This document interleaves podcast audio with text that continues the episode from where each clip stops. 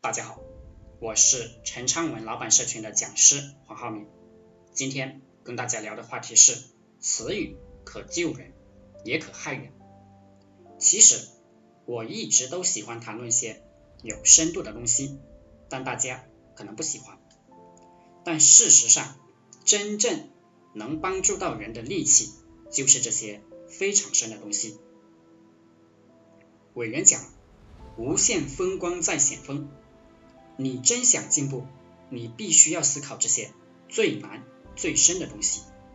比如，词语可以救人，也可害人。你拥有一个正能量的词语在头脑里，你就可以过上好生活，过上正能量的生活。而如果你拥有的是负能量的词语在头脑里，你就过不上好生活。人类其实是被词语、语言控制的。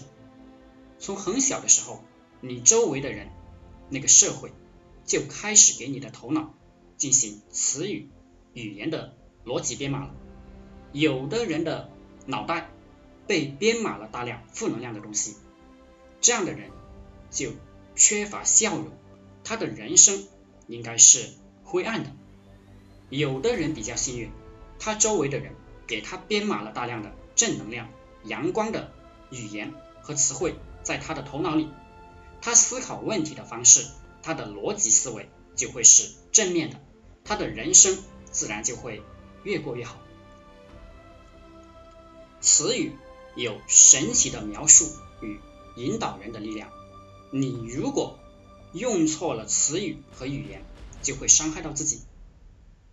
当大家明白了这门。终极哲学的时候，你如果从现在开始重新对自己头脑里的词语、语言进行编码，只吸收阳光的正能量的词语，就会改变你思考问题的方式方法，也会改变你的人生观、世界观、价值观。